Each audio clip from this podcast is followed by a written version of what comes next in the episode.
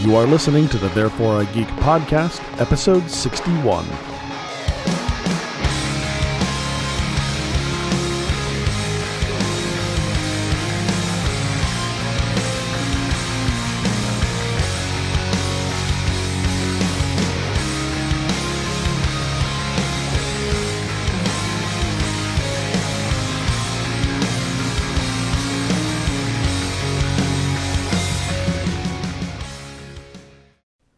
Hi, everybody, and welcome to Therefore I Geek. I'm Andrew. I'm Tracy. And I'm dude because I didn't think of a cute introduction for myself this time. Which Thanks. works because you're not really that cute. That's why the introduction has to be cute. So Um, I, and- I was gonna say uh, this week I'm uh we're gonna kind of hand things over to Tracy to, to, to drive the the car, maybe or Miss maybe not Frizzle over a cliff. control of the school bus. uh, I was gonna say I I have had I've wrecked just about any type of vehicle that I've ever driven. So I don't know that Oh, good. Here's a new one. I was gonna I was gonna say I don't know that the uh, the metaphor of the car is a good one. Anyways, yeah. So we're talking about fan theories this week.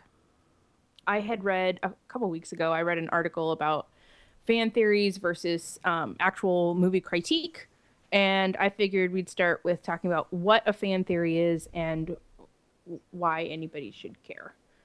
A fan theory in general is fairly self-explanatory, but there's, as Dude pointed out, just as we were pre- uh, preparing to start recording, um, there's a whole bunch of different types of fan theories. So you've got your pretty innocuous ones where um, uh, I guess I should point out that there's a lot of potential spoilers in this in this podcast. Should I do that? I guess. Uh, Not I really. mean, I don't think so. If you haven't seen the things that we're about to talk about by now, uh, you're not you're you shouldn't be listening to this podcast at all. Like you're not a fan point. of this podcast. Uh, good point. Uh, well, the first one that most people think of when they think fan theories is the very celebrated idea in Game of Thrones. Game of Thrones. Here, here, here's a spoiler.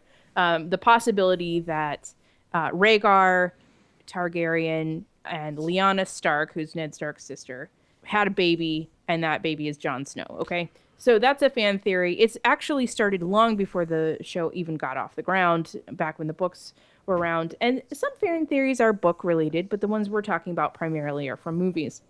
Well, and it's not. It, let's be clear. It's not just that that one. particular- It's it, the, the the idea of a fan theory is who who is Jon Snow's mother. You know who's Oh, right. Yeah. Yeah. Well, that's the big mystery that's in the book and in the show. Who it's we we don't know. Um, and there's the possibility that it's Ned Stark is not his father either. So um, the big fan theory for that one is that um, yeah, Rhaegar and Lyanna equals Jon. Th- Then there are other theories such as the Joker is actually the hero of the Batman movies, and the Or at least Dark Knight. Dark, Right. yeah, the Dark Knight, the Christopher Nolan trilogy. Then we have others that are even more far-arching, and that would be that one of the extras in the original Jurassic Park has grown up to be Pris. Chris, I can never say this guy's name. Chris Pratt. Chris Pratt, yes, Chris Pratt's character in uh, Jurassic World that opened last year. And they sort of, uh, for many of these, they're sort of cobbled together. It almost sounds like someone watched Jurassic World 15 times while binging Red Bull and or Monster and just sort of started fitting together factoids that may or may not actually happen. Uh, It almost sounds like they're hallucinating a little bit. So sometimes these these theories are rooted in eh, interesting anecdotes, and then other times they're just really out there. In fact, um, there was one circulating recently that says that Phoebe doesn't actually exist except in the rest of the friends' minds, or the rest of the friends are actually in Phoebe's mind. That's what it is. Phoebe's the only actual person, but she's crazy, and so she's made up these imaginary friends to hang out with her. Yeah, and that was so that that, that was about to say that one actually loosely reminds me of the the theory from years back that uh Donnie only exists in Walter's only head, exists in Walter's head. except Yeah, for was the couple times to- that the couple times that dude actually recognizes Right. uh, Donnie. Yeah, That's so yeah. I was yeah, gonna actually bring that one up next. Yes, exactly. Yes, you've got a whole bunch of them, and I think categorizing them is actually important to the conversation, depending on which ones we want to take seriously. So you've got the kind of, like you said, innocuous ones that just kind of fills in gaps in a movie because you only have two hours, two and a half hours, an hour and a half to tell a story. So just, you're not going to explain everything. And you're right. So someone binge watched The Dark Knight 50 times and came up with a theory, or someone watched Jurassic World and said, oh, you know what? The timeline's about right. Maybe Chris Pratt is the kid from the first movie, or like the Toy Story one in the article we were talking about. Uh, maybe the kid's mom is Emily, who owned the girl cow the, the cowgirl doll.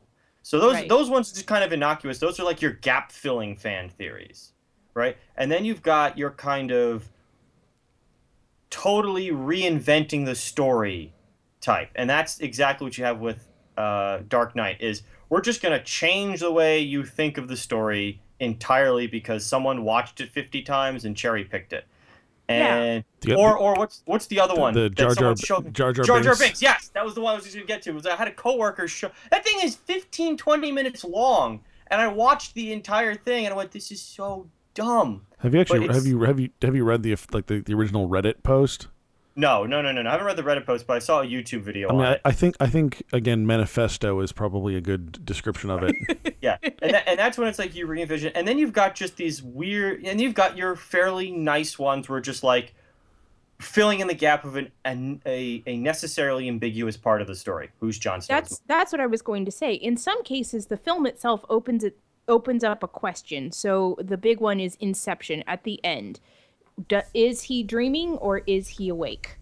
And there's a big fan theory on that one saying that oh, the spinning top is not actually his totem; it's his wife's totem that he held on to after he pa- he died. It's his wedding ring that's his token, and because that's on his finger or off his finger, whichever, um, at Yeah. the end of the movie, he isn't dreaming. This is real world. And of course, if you love, I love that movie. I really do. And I- you want the the hero to end up, you know, happy with his I kids, don't. able to come home. No, I I, don't. do. I never do. I, I love it. I love those endings where they just everything they hold dear, especially when it's seen as good, blows up in their face. It explains why you're such a miserable human being. I I was going to say you're a horrible those. person. I love those. like that's that why the Twilight Zone. too? That's why the Twilight Zone is one of my favorite st- series ever There's because never a happy ending. boom, just blows up in their face every This is time. true. Probably he probably it's- actually liked Lord of the Flies. I did enjoy. Lord of the Flies is great. No, his best is is 1984, which one one of these days I think we should delve into Orwell because there's some just great stuff in those two. But and, but more to the point. So the thing about uh, Inception, and I remember I got a friend of mine really mad, is when you have those ambiguous endings. Me as a fan, I just leave them as I don't know, I don't know. I don't even bother to explain it because those movies were built for you to fight over like this. Sure. I It's well, it's the. Lady of the Tiger, right? It's it's that. Okay. Well, what would you choose? right. And then you sort of hope that they went along with you or whatever. But I mean, fan theories being answering questions like that, I don't really have a problem. I, I read them and I think, oh, that's interesting. Well, okay, it- cool. It, it, and I kind move of a on. it's kind of a written form of just like discussions we would have over lunch or something. You know, hey man, what do you think about this? You know, and just you kind of talk it out, and then okay, that's cool.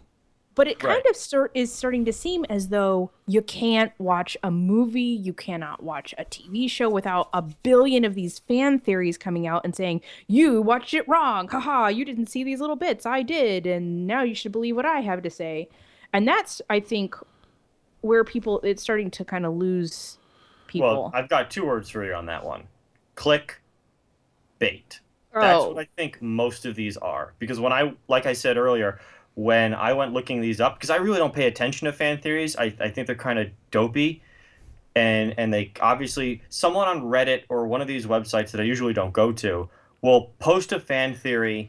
And basically, I think it's an attention getting device. I'm going to post this fan theory and it's going to cause this big spark, and I'm going to get, uh, spark this big debate. And I'm going to get all these upvotes, all these clicks, all these likes, and it's gonna people are gonna be talking about me. The the Zoidberg complex. Hooray! People are talking about me.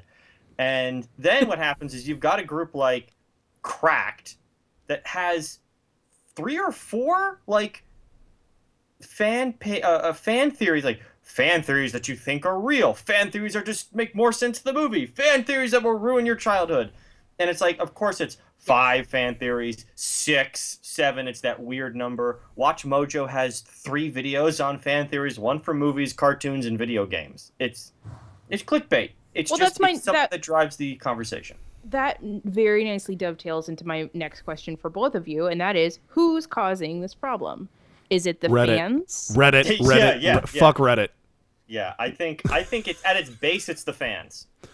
No, I I mean, and if you or look, is it but it, or is it these articles that have sort of created this sort of listicle well, thing I mean, there's sure, there sure, there's of a them there's, then there's a lot of this this more- clickbait kind of stuff. But I mean, if you look back, almost all of these have their origin in Reddit, and then Yeah. the and then sites like Cracked or BuzzFeed will pick them off of Reddit, you Or know, Watch Mojo. right, or yeah, and But s- if- slap if slap some those- pictures to them, and then Mhm. that's clickbait. That's that's how, that's how most people hear about them, but they all kind of go back to Reddit. That's the thing you can think But about. is- if those if those articles, those sites were not making it so that more and more people were reading these, would it be of any interest to someone? Oh, there's the possibility that my fan theory is going to go viral if I post it on Reddit and then Cracked or Watch Mojo or whatever picks it up and adds it to one of their articles that then goes viral. I don't think Cracked and, and BuzzFeed like like the, the clickbait sites are the driving force. I think No. Reddit in and of itself is. There's there's too Yeah. many people who are too focused on Reddit. Like Reddit is one of those sites that just people care way too fucking much about. I, I think you're right, and I think it, it you, none of these are coming from competent, well-rounded, thoughtful, well-written, well-written critics. Like that, that they're not coming from. I don't know a fan theory that at all. I mean, from critics or a theory about a film, you get interpretations from critics. You get dissection from critics. You get you they crack open a plot and they figure out what these things mean. But Or the find the fa- holes or yeah. yeah, they'll find the holes, but they'll also, you know, they'll they'll like, what's the director trying to say with this? What you know, all these kind of the shots that they set up, where they've set it, what they're representing, you know, all depending on the type of film you want to talk about. So there's much more in a Hitchcock film than there is in an Uwe Boll film. Well, But- and, and they're not, and the critics aren't trying to fill the holes. They are Right. they're showing them and they're demonstrating, maybe interpreting why the hole is there, but they're not trying to fill the hole with something that doesn't exist. So a fan is just going to come in, this is this average guy who's seen the movie a bunch of times, and when or even once. or sometimes one, I guess, but they, they come in and then they create this kind of mythos of con- conspiracy theories. That's really what they are, are low rent conspiracy theories. The, the type of thinking involved in some of the fan theories are very similar to ones you would see in a Kennedy assassination theory, a 9/11 conspiracy theory, uh, Very moon tin- landing. very tinfoil hat esque. Yeah, it's it's it's the thought process is the same. So that's you why almost get the you almost get the feeling that this these fan theories expect the screenwriters, the script writers to have held out on them. Like, ha ha, this is the secret underneath the actual plot. Well, no. A Mm-hmm. movie sells on the plot that exists on screen. That's that's that's Well, I mean, there are point mo- of going. movies have i mean movies can have further depth to them but i think i think a lot of these fan theories are reading into stuff that just isn't there Yeah, that's it. That's exactly it. That's that's basically it. It's, Yeah, that's that's how those the Kennedy ones go. Uh, the Kennedy assassination conspiracy theory goes on and on and on, or the 9/11 one is you can package them really quickly on YouTube or Reddit. You could very quick hits of information. Oh, I bet you didn't see this. I bet you didn't see this. And essentially, it falls into the category that's called the Texas sharpshooter fallacy. And I'll explain that really quick because what you're doing there is it's imagine you have a gun and you shoot the sides of a barn. You have bullet holes in the sides of the barn, and then you paint bullseyes over every bullet hole. And you say, "Look at this! I hit every bullseye." No, that's not how it works. You actually you're setting it up backwards because there's all like the critic in the in the one article, and I think it bears mentioning, so it sounds like I'm professional. From MovieMezzanine.com, this uh, is uh, what was the article? Uh, That's the why fan theories are destroying film discourse. Yeah, He points out that all they are are little cherry picking bits of information and then saying, look at all this stuff that leads to this conclusion, while they ignore well it, it, can- vast amount of information that contradicts that conclusion. and it completely yeah like you said it completely removes context Absolutely. Absolutely. And a great example of this is when people compare the Kennedy assassination to the Lincoln assassination. and they come up with all these little links that are like, oh, look at this similarity, look at this similarity, look at this similarity, and they never go, well, look at this difference, look at this difference, look at this difference, because you have to take them in a totality. So something like the Joker's the real hero of the Batman movie of Dark Knight, that's a classic example of a Texas sharpshooter. Yeah, uh, I, I agree with the way that you said that. And I'm glad that you brought this around to that article because that was sort of the basis for my decision to record about fan theories this week. hmm And the basis, I'm sorry. I was I would like to say the the the response article. So so that article points out a couple specific examples of fan theories and then kind of takes them apart. Mhm. And then there's a response article. Man, that that the, the response article I think is kind of priceless because the guy is basically just going no uh Yeah, I it's, think whole it's time. a chick. I think it's a girl. is no it- no it's- it says Joe something. oh, is it? Okay. John. Oh yeah, John. Oh, there we go. I gotta learn how to pronounce people's names. I just realized I have been uh, with a guy from Magic Mike. I can't get his name right, and I just heard it spoken for the first time. No, Oh, uh, oh, Channing uh, Tatum? Joe- Manganiello. Oh, Manganiello. Manganiello, okay. I called him Mangeleone on a lot of the previous podcasts, and I'm like, I'm an idiot. I just so anyway. Let's see here, Negroni, I think it is. Look at it. I mean, look. It says critic, and then right underneath says conspirer. Right. So, yeah, and, and again, the, the article is written in this kind of frantic pace. He tries to dissect it. Um, It's very Tumblr esque. It's got Yeah, and it's I he. I he also kind of he also kind of proves some of the guy's point in several instances. several times. Yes. and I, I'm not interested in, in dissecting a dissection or anything like that. But when you've got little, No, but You've it's, got- it, I'm just pointing out it's funny. it is it is funny, and it's I, I love the part where it's like he's got the Toy Story picture, and it's like so long logic, as if he's the only true rational one seeing these. Well, I'd like to take it back first, though, before before if Sure. you have anything to talk about there, um, to talk about the uh, initial article, which was written by Josh Spiegel Mhm. on MovieMezzanine.com, and the premise for his article is that fan theories are actually replacing film critique in the minds of fans. I'm not saying that film critique is going anywhere, that it's um, not going to be written about or the, or anything even remotely like that, but that fans are gravitating much more towards the fan theories than actually reading movie critique and listening to what critics have to say. Would you agree that that's the case? I have no evidence to believe that's true other than this guy's word. When I asked around, I asked a couple friends of mine who are very involved in what goes on with movies, I think even more so than me. And I said, you know, are you aware of any fan theories that either affected uh, the production of a film, the script of a film, or the way fans think about it? I got a resounding no from two. It's a very unscientific poll. And then one person said that Quentin Tarantino likes the Marcellus Wallace soul is in the briefcase, and so he's retroactively confirmed it. I wasn't able to confirm that uh, with any kind of source. And that the Toy Story directors hinted that they agree that Andy's mom was going through a bad divorce and is, in fact, uh, Emily, the original owner of the Cowgirl. female cowgirl. Yeah. Well, the, the cowgirl doll. Uh, so, but that's about it. So, on the whole, Tracy, to answer your question, I would say no. I think they're more or less a guilty pleasure for fans. So I, I actually had a question for you on this one because, and, and I'm not trying to like, you know, ambush you on this one, but I, I think I want to hear what actually hear what you have to say. I mean, I, I may be ambushing you and not not trying to, but I don't I don't think that's the case. Well, it depends on who you're directing this question to. Because if it's Tracy, then it might be an ambush. Even if it's me, I don't even notice these things when they happen. Okay, well it's you, so it's Oh, hap- okay. it's hap- it's happening. It's hap- stand by. Yeah. Now, um, we've talked a couple times about how like internet outcry has it has affected uh, film production. So like Oh, okay. jo- yeah. Joss Whedon with Avengers compared to Man of Steel. Yes. I'm I'm curious. So so. And obviously, the Joss Whedon one that that is confirmed. We have we have looked at. We can we can go back and we can look at interviews with him, and he actually talks about that.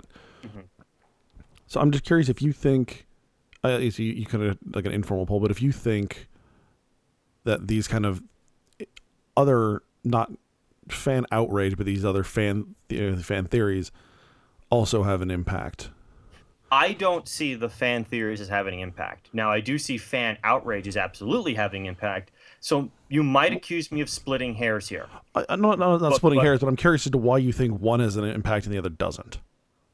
Why one doesn't and one does, I haven't the faintest idea. I think the fan outrages, if I'm just going to do this off the top of my head, come from a kind of coordination with people who have an agenda.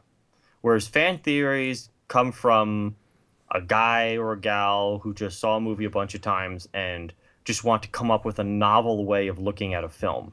Like the film is already done, right? It's already out, you know. And when it comes to these like fan outrages, there's different categories. There's bring back show X, you know. There's that, or there's that cancel the cover from about two years ago, where it's like don't you dare show Right. Batgirl or Batwoman in a bad position or something like that. Or Manara's cover of Spider Woman. Spider Woman or Blurred Lines. Well, now we now we get Scarlett Johansson cast in uh, Ghost in the Shell. There's all this kind of stuff that get so that's outrage. That's not a I don't see that as a fan theory. I, I, I see those things as two different things. And so people kind of have planted their flags on these kind of agendas or positions that they have. Whereas fan theories, again, I don't think are taken that seriously. I think it depends That on That answers the, the question. I think that it, it depends a little bit more on who's listening. So the Mm. big one for me is J.K. Rowling. And she, when she first got on Twitter, she got on and her very first tweet was, I'm not going to be on here ever. and then. And then she's never off. Every every other month, I see an article about. Look uh, at J.K. Rowling just tweeted. And Right. it almost always it's in response to some fan theory or some fan question about her and and she's expanding the universe of Harry Potter to the point that it's almost unrecognizable as far as I'm concerned. So the big the hmm. big initial one was that Dumbledore was gay.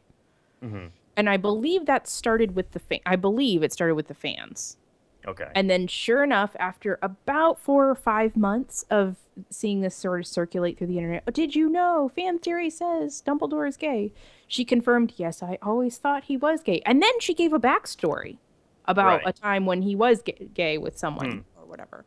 And I thought, okay, wait, but but did she actually ever? Th- my question is, did she ever actually think that? And and maybe she did. Maybe she had always put those undertones in there, and some very you know per- perceptive fans saw those things, but I never did. Well, Andrew, uh, get working on that. See if we can get Rowling on the podcast. We could stick it to her.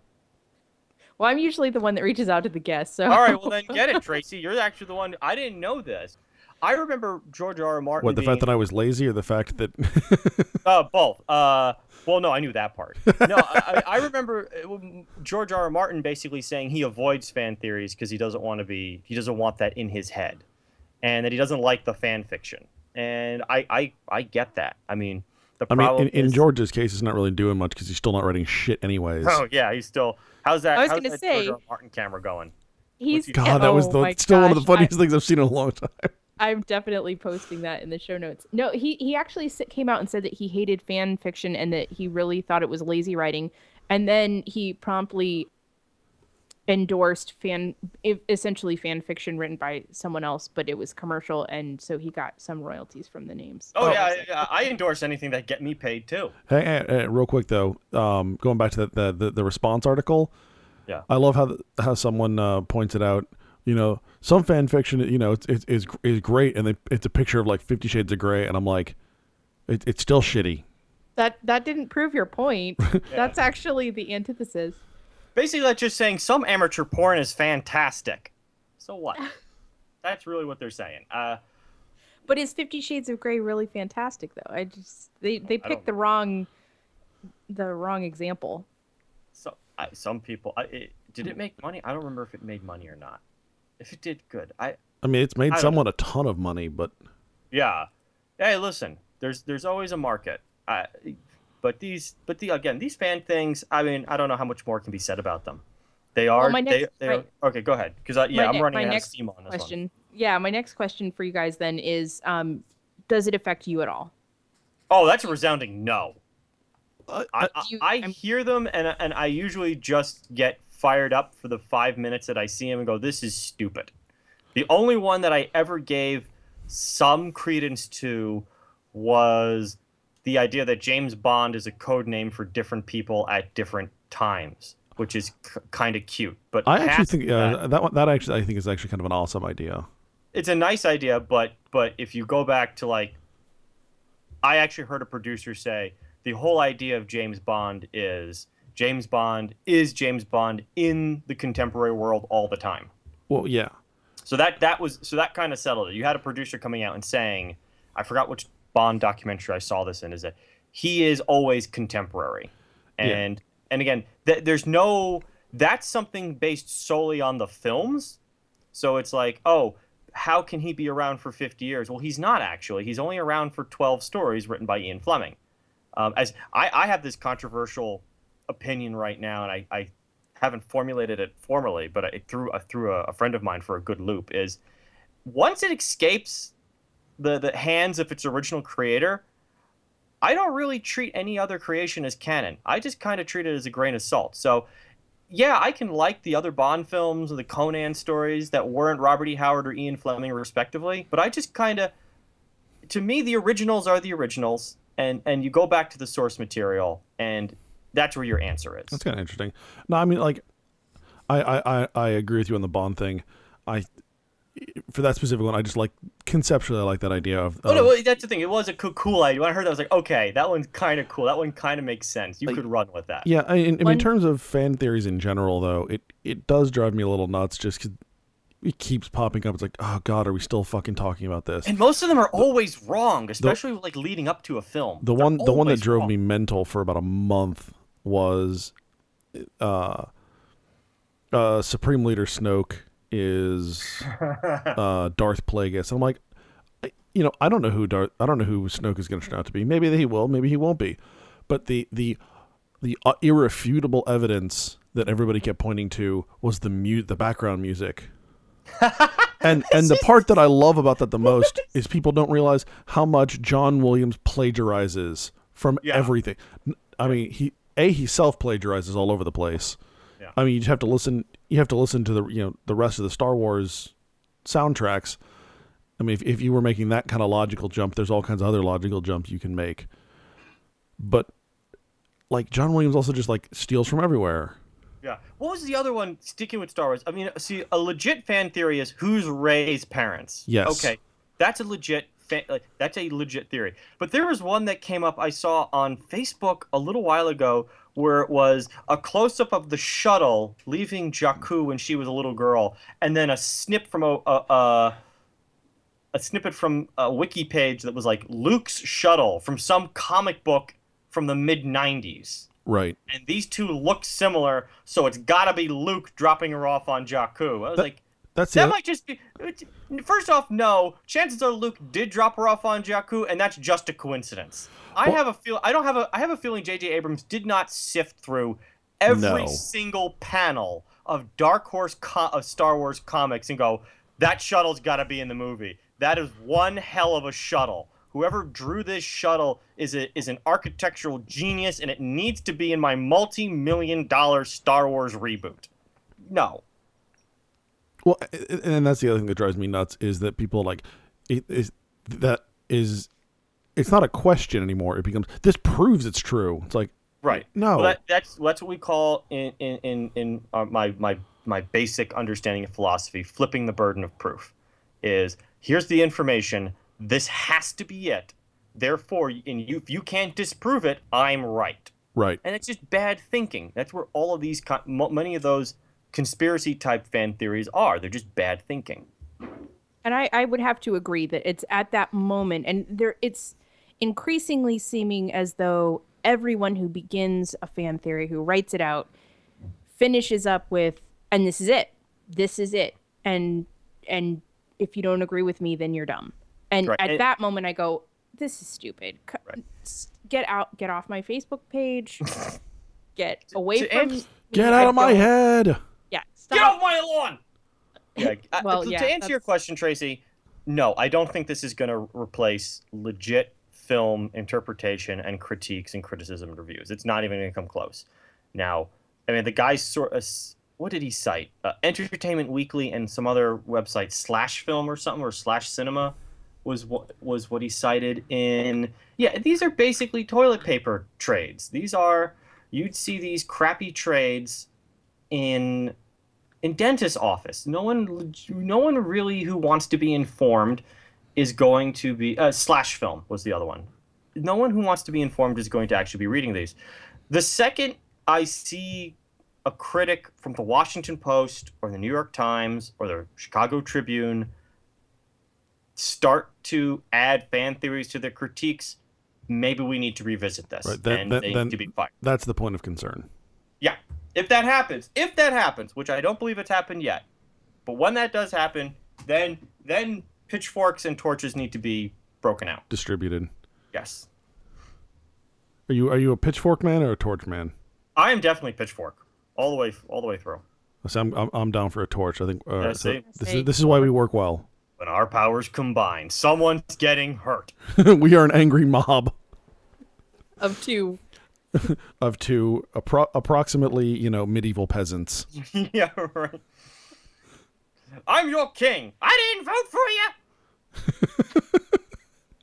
Excellent reference. All right, Uh, guys. So I, I think that, that that's essentially kind of the roundabout of what I wanted to say with regard Yeah, to I, I- I don't think there'd be much more we can add to this. I, I mean, Short uh, of- look, fan theories can be fun, but I think that there's a place and a time for them, and and you know let's let's not go fucking crazy with them. yeah, I, I think that's that's a fair. That's a. They're fair also a view. big fad right now, which probably means eventually they will sort of fade away, at least for a while. Again, I think it's internet popularity. Some someone just wants some popularity on the internet, so they can say, "Hey, did you hear that fan theory about uh, Joker or Donnie in The Big Lebowski?" I came up with that one. That was me. And, and that, it's it's really just an ego thing. Actually, really, where I think it comes down to. And again, like I said, I don't care. I I I've been trying to formulate this idea for the last week about. If, once it escapes the creator's control, the originator's control, I really don't view it as canon anymore. That's why I'm okay with them people doing all sorts of weird and wacky things. Now, J.K. Rowling's an interesting case because she still has control of her of her property, and she's doing all sorts next of weird stuff with it.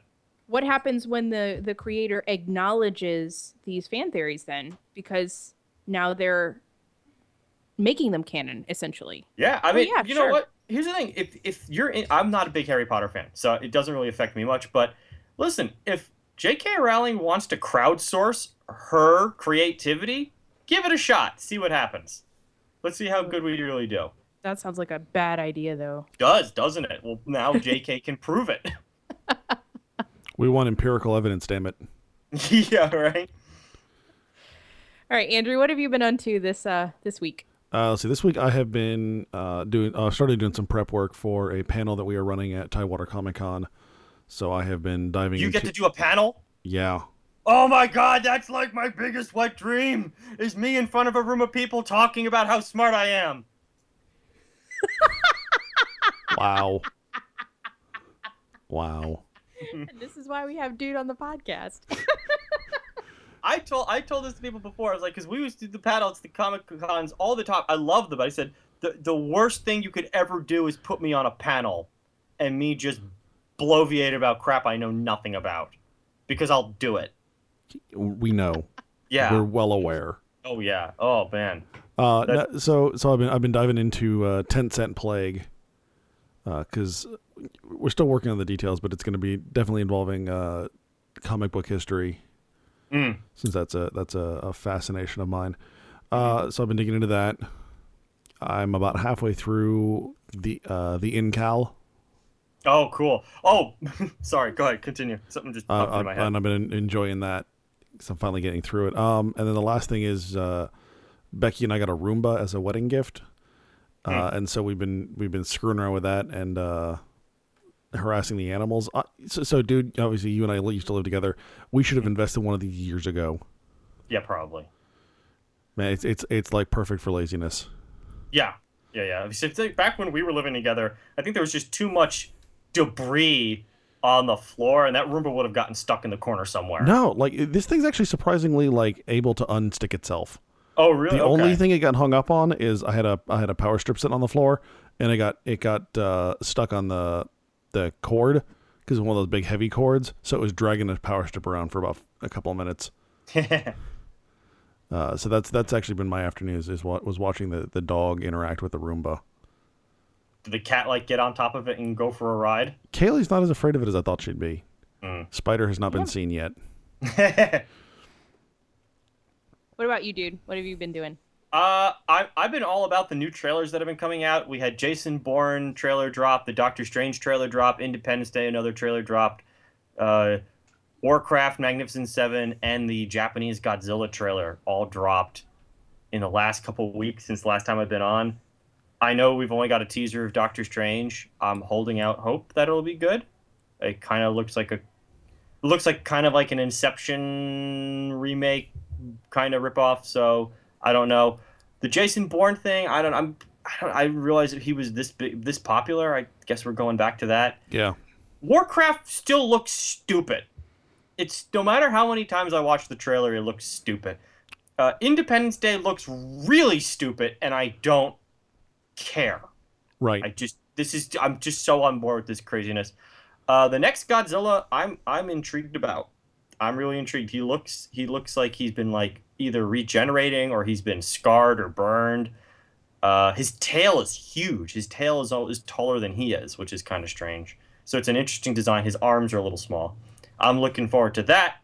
And the new Magnificent Seven trailer dropped, and I'm okay with it. I wish they wouldn't do a western again. The original was a samurai film, which was great. Then they did a western, which was great. And then they did a bunch of sequels that weren't great. And I was kind of hoping if they were going to do the the seven heroes team theme again, they just changed the setting. But we go back to doing a western. All I really care about is I hope Denzel Washington is bald. That's what's most important.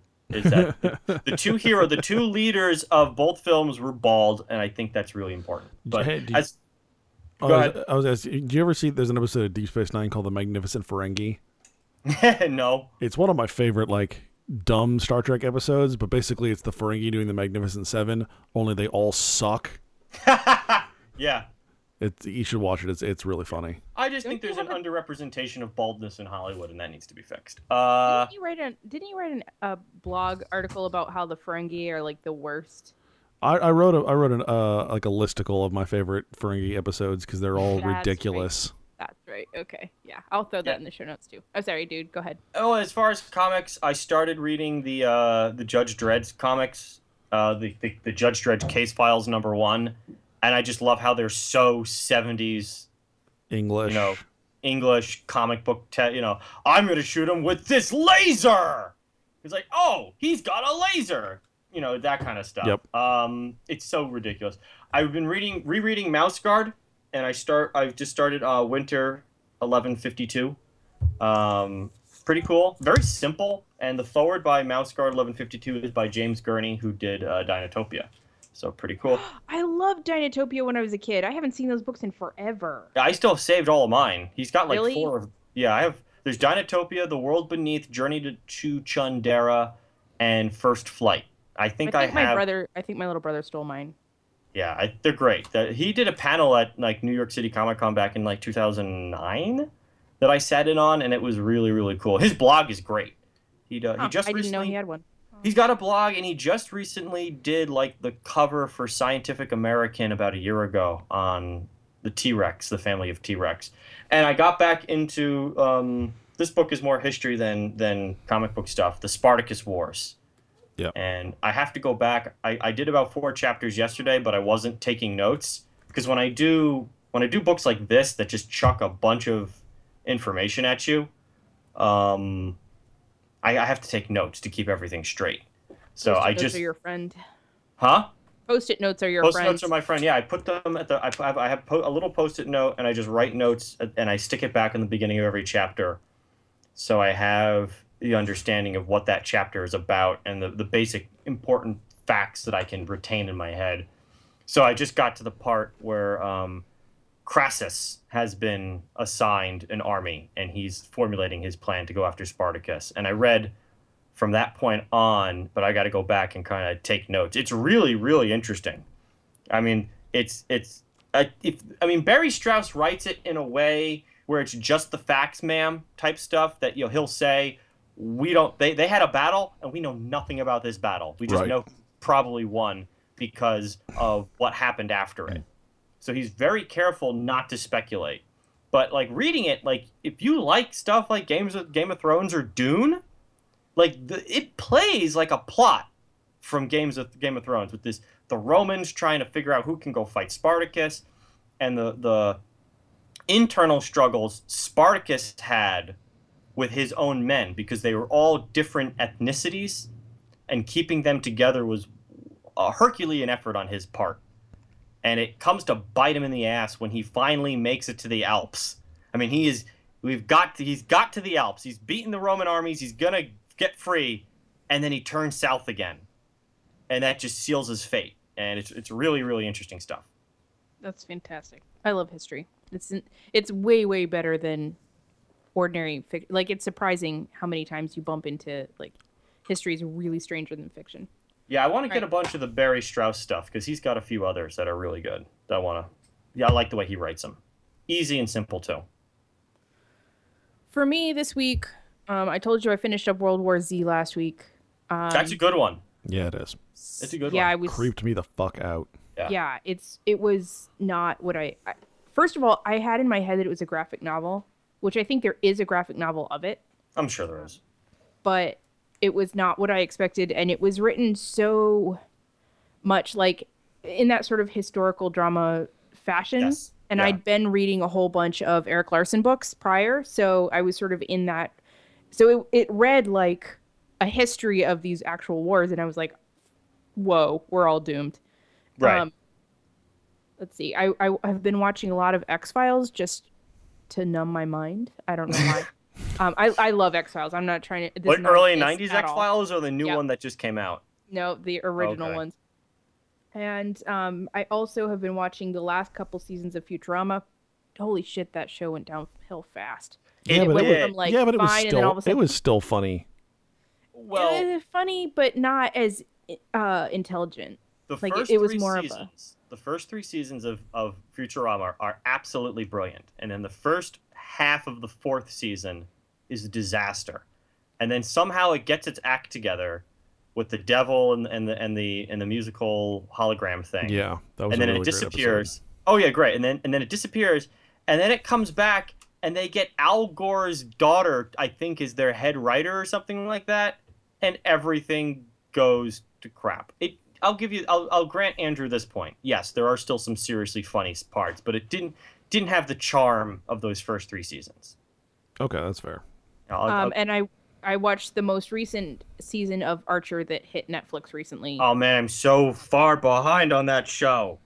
Uh, Still catch not as far It's behind as we still are in. Venture Brothers. Oh my god, why'd you have to mention both of them? Why? Um, and uh, guys, I just I do recommend that if you like any of like old 80s 90s films, uh, go back through Netflix real quick because a bunch of them are about to go at the end of this month, including Clerks. If you haven't re- watched that recently, I know Andrew, you have that on DVD, so it doesn't I think matter. I've seen. Clerks enough times. I, I remember it. Yeah.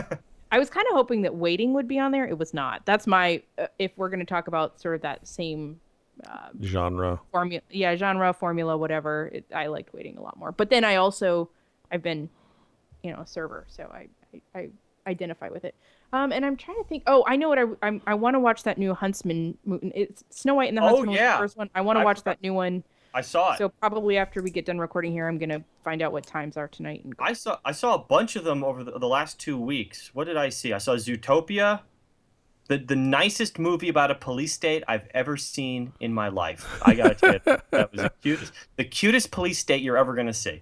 Uh, I saw what else did I shoot? Now I'm I'm drawing blanks. That week, Jungle Book. We saw Jungle Book. That was fantastic. That was fantastic. awesome. I would Good. I would see it. The one I'm not. There's no way I can spoil the Jungle Book for you. But what I found amazing was the one scene that stuck with me from my childhood when I saw it is missing from this film, oh and that is the scene where Mowgli follows the young girl out of the jungle. He finds the girl. She's getting water, Yeah. and it's gone. It's a completely different ending, and that was the only thing I, that jarred me. Um, what else I see the same night? Eye in the Sky about it's about drone warfare. From uh, th- that is fabulous. I love those kind of philosophical, moral conundrum films. It's really, really good. I would have changed the ending. I would have made the ending a little darker, but other than that, it's really good. We saw Hardcore Henry last night. A lot of fun. Don't don't take it seriously. Nothing about that movie makes any sense. Like there's a dude with telekinetic powers, there's a whole bunch of dudes who have no memory, there's a guy who grows clones of themselves that keep coming back after they get blown.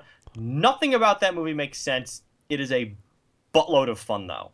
Okay. Um, if you can handle the first person camera style Oh, I hate that. Nope, nope, if you nope, can't- nope. I'm done. because the, the woman sitting next to me was i think getting sick and she left the theater now i don't know if it was because of the blood and guts and nakedness I mean, better than getting sick on you though. yes she left because if you couldn't handle cloverfield you're not going to be able to deal with this one because it's worse um, I just I don't like that style of storytelling. It makes no sense to me. I hate it. well the whole thing is this is all first person and this is not new uh, because lady in the lake from 1947 was a philip marlowe film noir did the same thing. But this basically was all done on a gopro so it's a lot more shaky than lady in the lake was. Lady in the lake was much more steady. Uh, we saw after that we saw the huntsman. I like i like fantasy movies. I liked it. It the story makes no sense and there's a lot of problems with it but it looks it looks good it's it's actually a fun watch And that's why that's why I watched them because the first one had that chick from Twilight. What's her face? Kristen Stewart. Who I Yeah. love. I love Kristen Stewart. And I I- don't know. Are you um, serious? She's, I, she's great. I love her. Are you serious? I'm dead serious. I will defend Kristen Stewart's honor to the death. I think she's great. I do. I I think her. I just lost like some serious respect just now.